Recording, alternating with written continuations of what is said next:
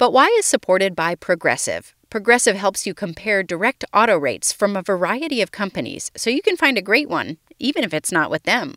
Quote today at progressive.com to find a rate that works with your budget. Progressive Casualty Insurance Company and affiliates. Comparison rates not available in all states or situations.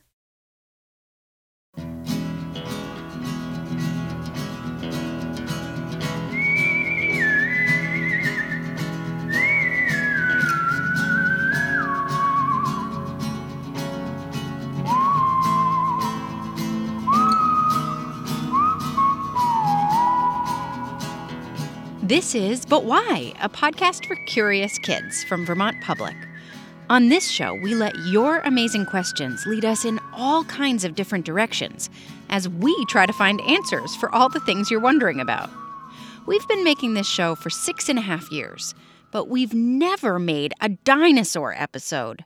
That's outrageous! It's not because you haven't sent us dinosaur questions. We could do a whole year of episodes with just dino questions but it's because we kept wanting to be able to go on a field trip to show you something really cool for our first dinosaur episode.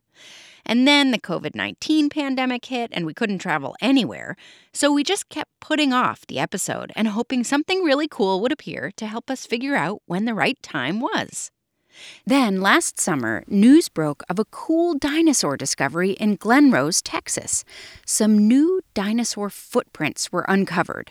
Well, old dinosaur footprints, since dinosaurs aren't alive anymore to make new ones, but new to all of us. They were uncovered in a riverbed when the water level got really low because of all the dry, hot weather Texas had been having. That's called drought. News shows from around the world were suddenly visiting this small Texas town and talking about this cool new find. But all those news shows were for adults. And you and I know no one loves dinosaurs more than kids so we took it as a sign to get ourselves out there and share it with you. Melody and I hopped on a plane and flew out to Texas to see Dinosaur Valley State Park for ourselves. On a very hot fall day, we met the guy in charge of running the park. I'm Jeff Davis, and my official title is Park Superintendent of Dinosaur Valley State Park. Um, but when I'm in front of a group, I'm just Ranger Jeff. Yep.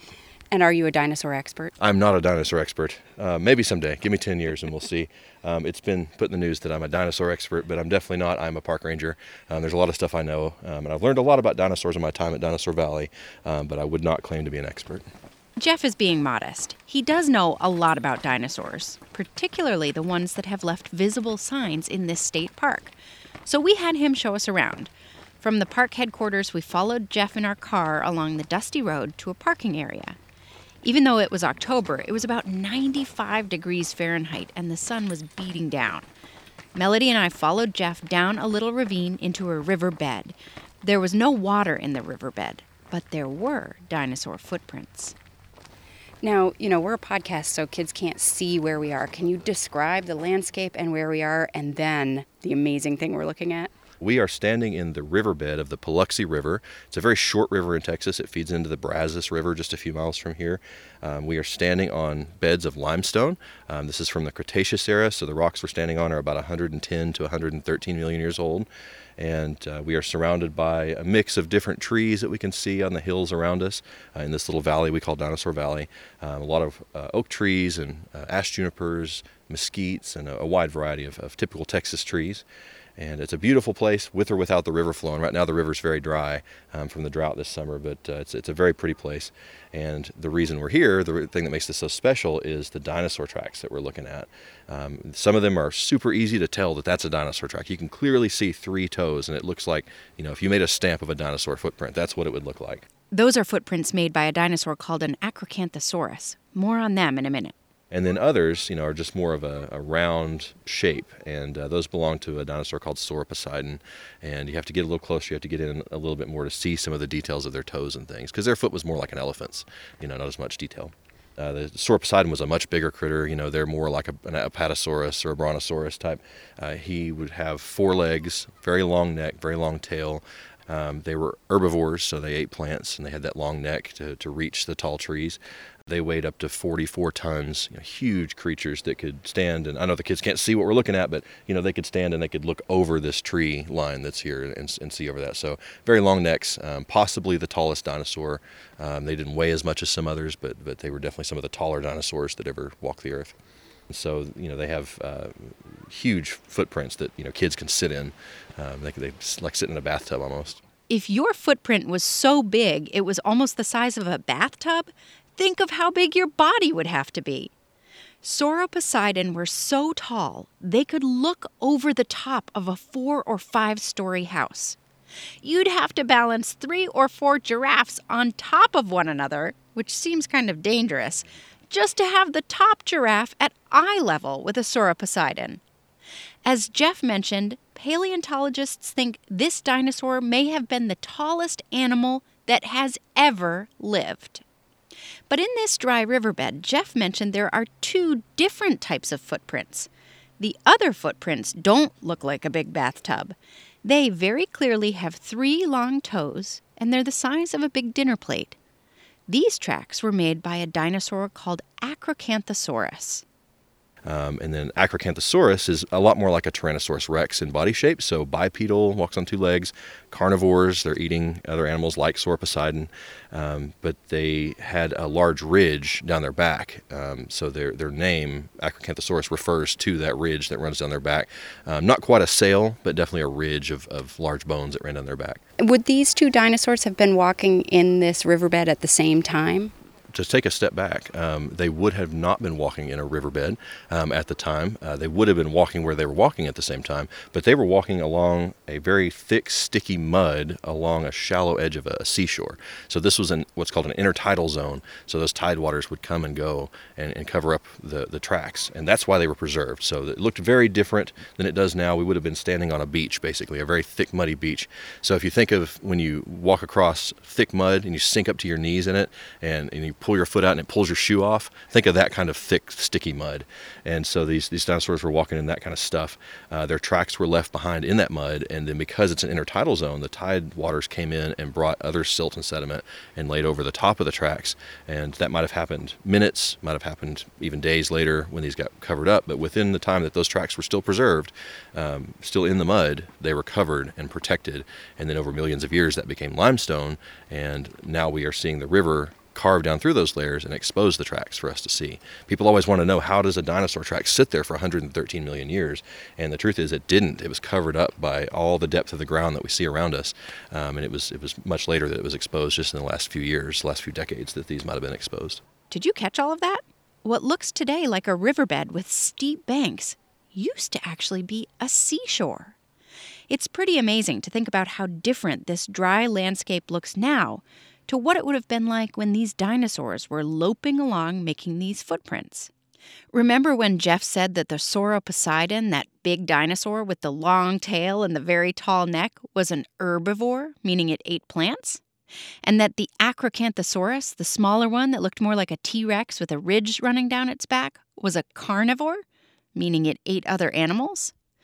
Well, it's possible that the acrocanthosaurs that made these tracks were actually following, or maybe even hunting, the Sauroposeidon.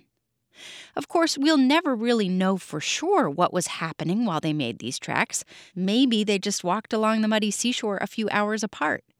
But when you look at these tracks and picture the landscape, you can almost imagine yourself standing right there watching these dinosaurs move around. Before you get too deep into your dinosaur daydreams, let's ask Jeff some of the questions you've sent us about dinosaurs. My name is Rowan. I'm four years old and I live in Philadelphia. And my question is when did dinosaurs live? I said it's fun to imagine yourself standing there watching the Acrocanthosaurus chase the Sauroposeidon, but that could never really happen because dinosaurs like those lived and died long before humans were ever on the Earth. The age of the dinosaurs is known as the Mesozoic era. Scientists are always learning new things about dinosaurs, but from what they know so far, Dinosaurs walked the Earth more than 230 million years ago, starting during the Triassic period. Dinosaurs evolved from earlier reptiles, and they were lots of different sizes and shapes. There were other reptiles around too that weren't dinosaurs during the Mesozoic era. Lots of marine reptiles, for example. And there were other types of animals too, like mammals. As the landscape and climate of the Earth shifted and changed, some dinosaurs died out and others became more dominant. After the Triassic period came what's known as the Jurassic period, and after the Jurassic period was the Cretaceous period. It was during the Cretaceous that the biggest dinosaurs lived, like the ones we've just been learning about, Sauroposeidon. Hi, my name is Isla, and I live in Kalispell, Montana, and I'm seven years old, and I wonder how many dinosaurs were alive during the Cretaceous time period. Now, I'm not going to ask you to tell us how many individual dinosaurs were alive, like, you know, this one and that one and this one and that one, but how many different kinds of dinosaurs were alive in the Cretaceous? One of the amazing things about science and why I like it so much is that it's always left open to new discoveries. You know, there's never a point where a scientist is going to go, okay, that's it. We know everything there is to know about dinosaurs. That will never, ever happen. And the reason that's so important is because it lets us continue to discover things. It keeps our minds open so we can find out more. Um, so, as of now, somewhere around 350 or so um, species of dinosaurs have, from the Cretaceous have been discovered. Uh, we have just a couple of those species here, um, but it's estimated that there may be up to about a thousand or so that have, that exist existed, and we just haven't discovered all those other ones yet. So the the cool thing is there's so much science and so much discovery left to be done, um, and all of all of these kiddos that are growing up right now have the chance to be those people that discover that. Isn't that awesome? If you like learning about dinosaurs, you never have to stop. You can learn about dinosaurs your whole life, and maybe you'll be one of the people who helps the world learn something new about these amazing prehistoric creatures. But if there's one thing we all learn really early about dinosaurs, it's that they mostly don't exist anymore. And a lot of you have questions about that. Daphne, who's five, wants to know why did dinosaurs live a long time ago? And Kodiak, who's three and lives in Salem, Massachusetts, wants to know why did they all die? My name's Violet, and I'm five years old, and I live in Raleigh, North Carolina. Why were dinosaurs extinct? My name is Gray. I live in Forest, Virginia, and I'm four years old. How did the asteroid kill the dinosaurs? My name is Sydney and I'm four years old and I come from Chicago and I want to know why dinosaurs aren't alive yet now. Um, I'm Noah. I'm from Richmond, Virginia. I want to know how dinosaurs get extinct. My name is Grace. I'm seven years old and I'm from Southern California. Why did the dinosaurs go extinct and how? I'm Patrick and I'm five years old. I'm from Raleigh, North Carolina. How did the dinosaurs get? My name is AJ and, and I'm five years old and I live in Lancaster, Pennsylvania, and my question is, why, how, what killed the dinosaurs? My name is Simon, and, and I live in Fairfield, Connecticut. And my question is, how many years were dinosaurs extinct for? My name is Noah. I'm uh, 10 years old. I live in Glendale, Arizona. How did dinosaurs go extinct? Let's get some answers here from Jeff. So dinosaurs mostly died out 65 million years ago or so, and, and most people seem to agree right now that, that, there was a large asteroid that hit the planet and, and killed off, caused a huge um, dis- extinction, excuse me, that uh, you know that led to the, the, destruction of most of the dinosaurs. But not all dinosaurs died out. Now there's no dinosaurs left alive today, um, but their descendants are, and that is the birds that we see. All the different birds we see around are the descendants of dinosaurs that lived millions of years ago. So you mentioned the asteroid, and there are some kids who'd like to know how did the asteroid kill off the dinosaurs? Because it wasn't like one asteroid came down and hit all the dinosaurs at once and killed them all off in one fell swoop.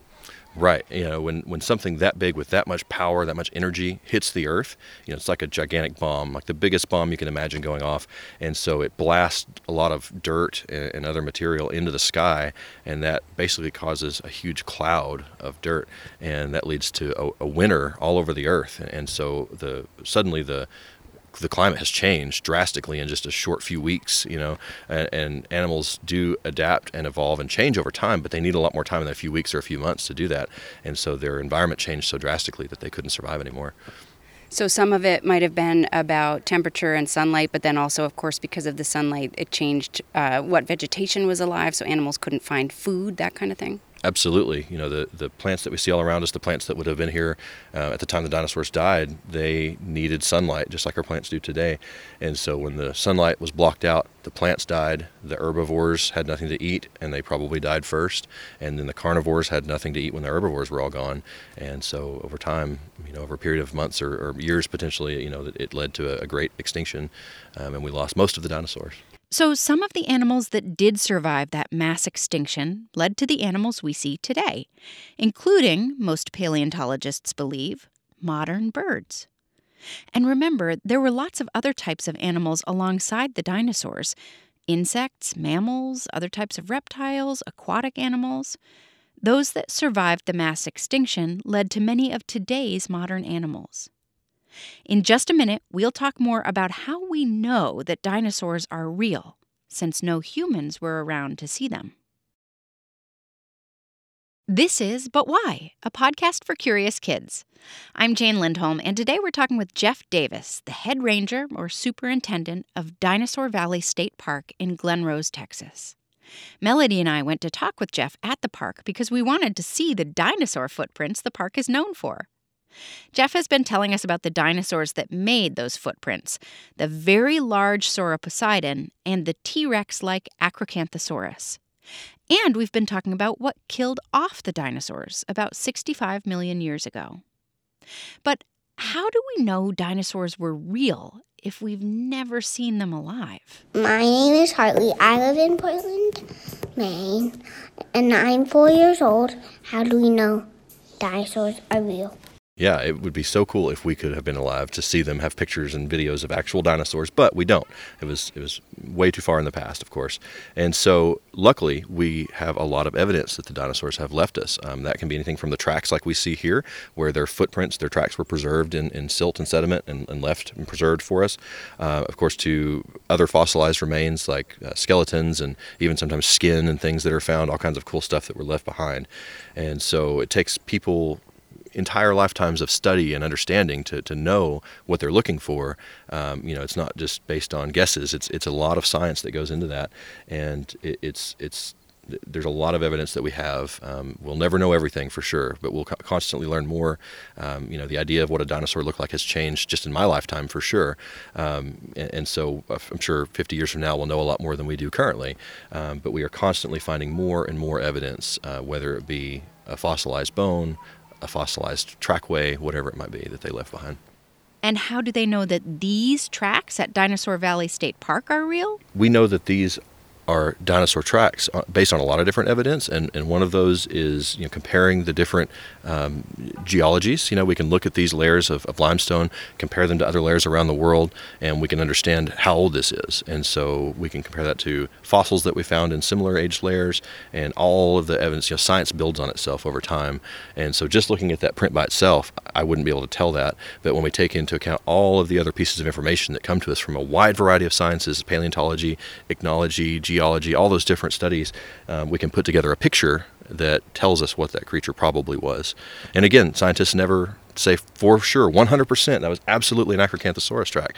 You know it's, it's always possible that we could find new information that would tell us it was something a little bit different. But based on the best information we have right now that's what we think it was. And part of that is because we have found acrocanthosaurus skeletons in the nearby area from the same time period that, that match these tracks very closely. My name is Rowdy, and I'm four years old. And how do dinosaurs make their footprints? Rowdy wants to know how did dinosaurs make their footprints? How did they leave footprints? Yeah, so dinosaurs made footprints in the exact same way that we do.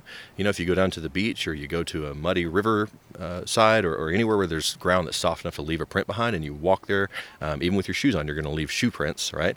And, uh, and barefoot, you're going to leave a footprint. And so the dinosaurs did the same exact thing. Now, they weighed a lot more than us generally. Some dinosaurs were smaller than humans, but the ones that we're looking at here today, uh, these guys, uh, the Acrocanthosaurus, the smaller of the two, weighed up to about seven tons. And then the big guy, um, Sauroposeidon, weighed up to 44 tons. And so when they walked in mud, they left a very distinct print, more so than a human would. Um, and and so their footprint was left the exact same way that our footprint is. As they as they stepped in the mud, it squished the mud up and around their foot, and then they would move their foot and step away and, and leave the next track, um, one after the other. And uh, there are places in this park where we can see hundreds of feet of the same dinosaur walking. And then it got covered over by other silt and debris, and that's what preserved these tracks. And eventually, over time, they turned into rock, right? Yes, so the stuff we're standing on now is a nice hard limestone that I would not want to hit my head on. But 113 million years ago, it was a soft, squishy mud. And over a long period of time, that can solidify, that can fossilize into a rock. And because the, the footprints were covered over fairly quickly, you know, maybe within hours, maybe a few days. Uh, they were covered over with, with sediment and silt that preserved them and protected them and kept them from eroding away after all these years. I'm Ellis and I'm three years old and I come from Concord, Massachusetts. I I want to know why do dinosaurs walk so much? Ellis wants to know why do dinosaurs walk so much? Oh, yeah. I, I, wanted to say they're just they were just uh, way less lazy than us, but no. so dinosaurs didn't have technology. Um, you know, technology for humans goes back thousands of years um, to the point that we were, you know, riding horses, maybe potentially, or, or, other animals that we could we could get on and ride. Right. You're not talking about Game Boys and cell phones when you say technology. You're talking about all the kinds of tools that humans use to make life easier. Absolutely, absolutely. You know, humans have been using technology from from the first time a human or one of our ancestors picked up a stick and used it as a tool. That's technology. Um, it's much simpler than a Game Boy or you know whatever whatever you want to talk about. Um, but you know, dinosaurs didn't have access to any of that. Um, they the only way for them to get around was to walk or to run or to fly, whatever the case may be, swim for whatever that particular creature was. But um, it was their body that they had to use to move around. And so for the for the ones that walked on land, that was their only option. If you want to get up and have something to eat that day, you got to walk there to get it. Hello, my name is Finn, and I am six years old, and I live in Columbia, South Carolina. And my question is, how did dinosaurs get their names?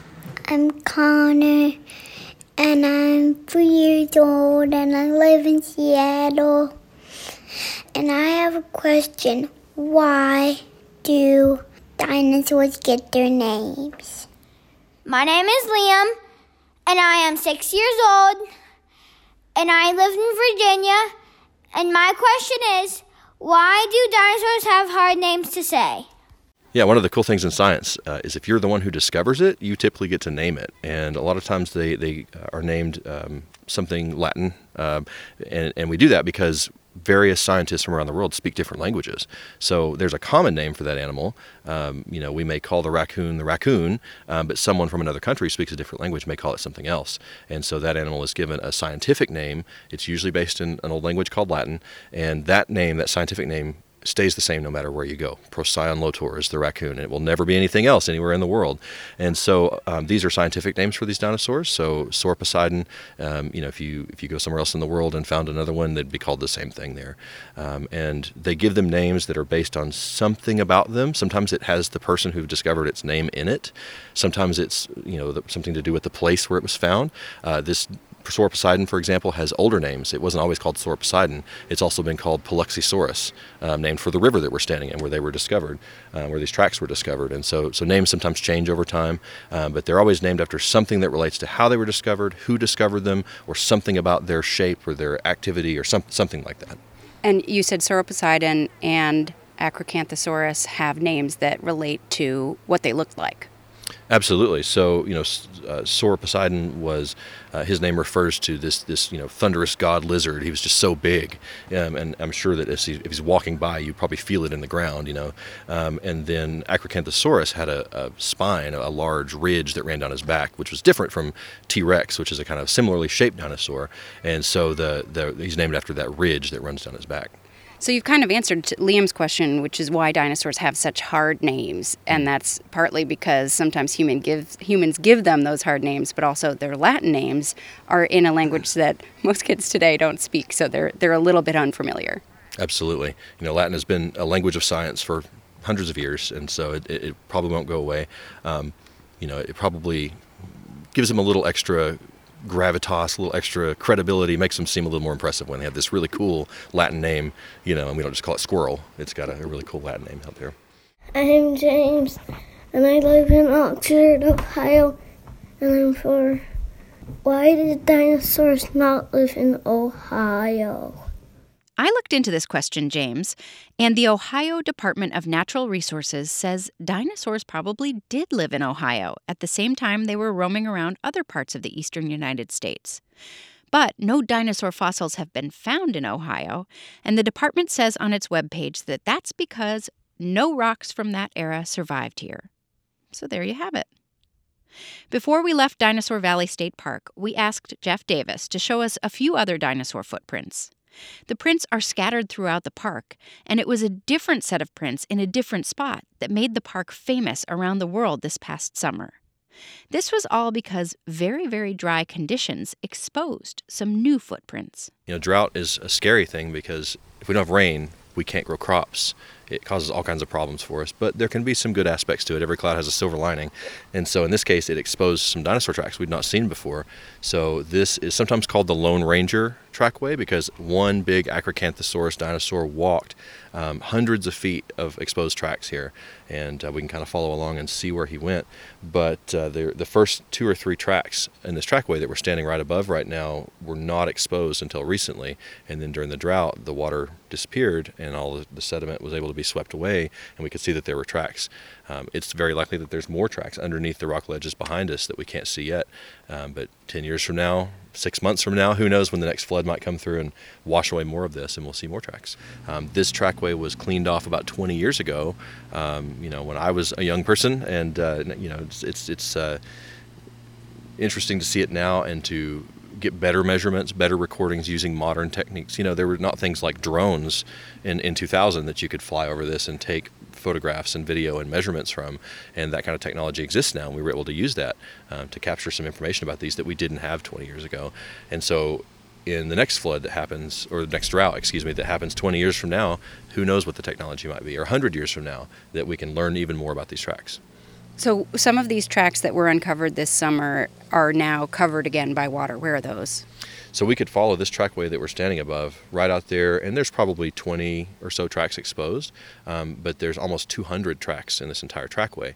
And so we could just follow this right to the edge of the water and it would disappear into it. We can even walk along beside the water and see some places where you can still see the tracks through the water. Let's do that. Let's do it. So, this is what all the hype was about this summer. It is.